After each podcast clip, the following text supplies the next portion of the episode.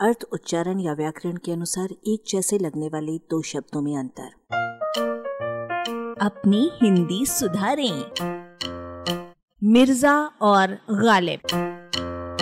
हम हिंदी वाले मिर्ज़ा गालिब का नाम खूब पहचानते हैं, पर इन दो शब्दों के अर्थ हम में से बहुत से लोग नहीं जानते। गालिब उपनाम है उर्दू के प्रसिद्ध कवि मिर्ज़ा असद अल्लाह खां का।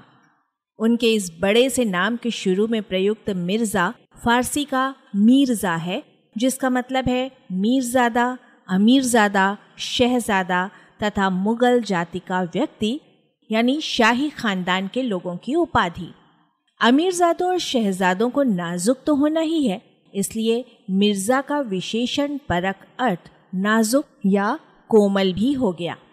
मीरजादा के मीर के अरबी में अर्थ इस प्रकार है, आगे बढ़ जाने वाला धार्मिक, आचार्य, नायक, नेता, सरदार, सैयदों की उपाधि।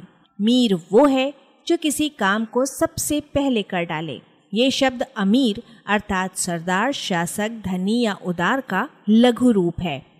मिर्ज़ा गालिब के घरेलू नाम असद के अरबी के माने हैं शेर।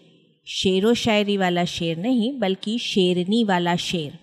गालिब साहब अल्लाह के शेर थे। असदुल्लाह अल्लाह का शेर हज़रत की उपाधि। उनके नाम में लगा अल्लाह तो परमेश्वर के लिए है ही, अंत में लगा खां, फिर से अध्यक्ष, अमीर, सरदार आदि के लिए है। अब आइए चले गालिब शब्द पर। यह भी अरबी का है और मीर के समान इसका भी मतलब है आगे बढ़ जाने वाला।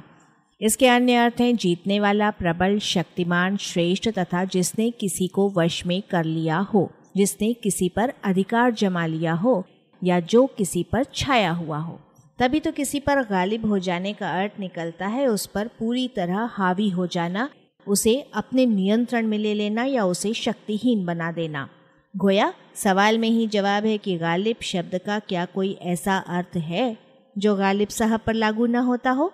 गालिब होने वाली चीज़ों में गालिब साहब के बाद सबसे ऊपर रौब या रुआब, यानी दबदबा या धाक है।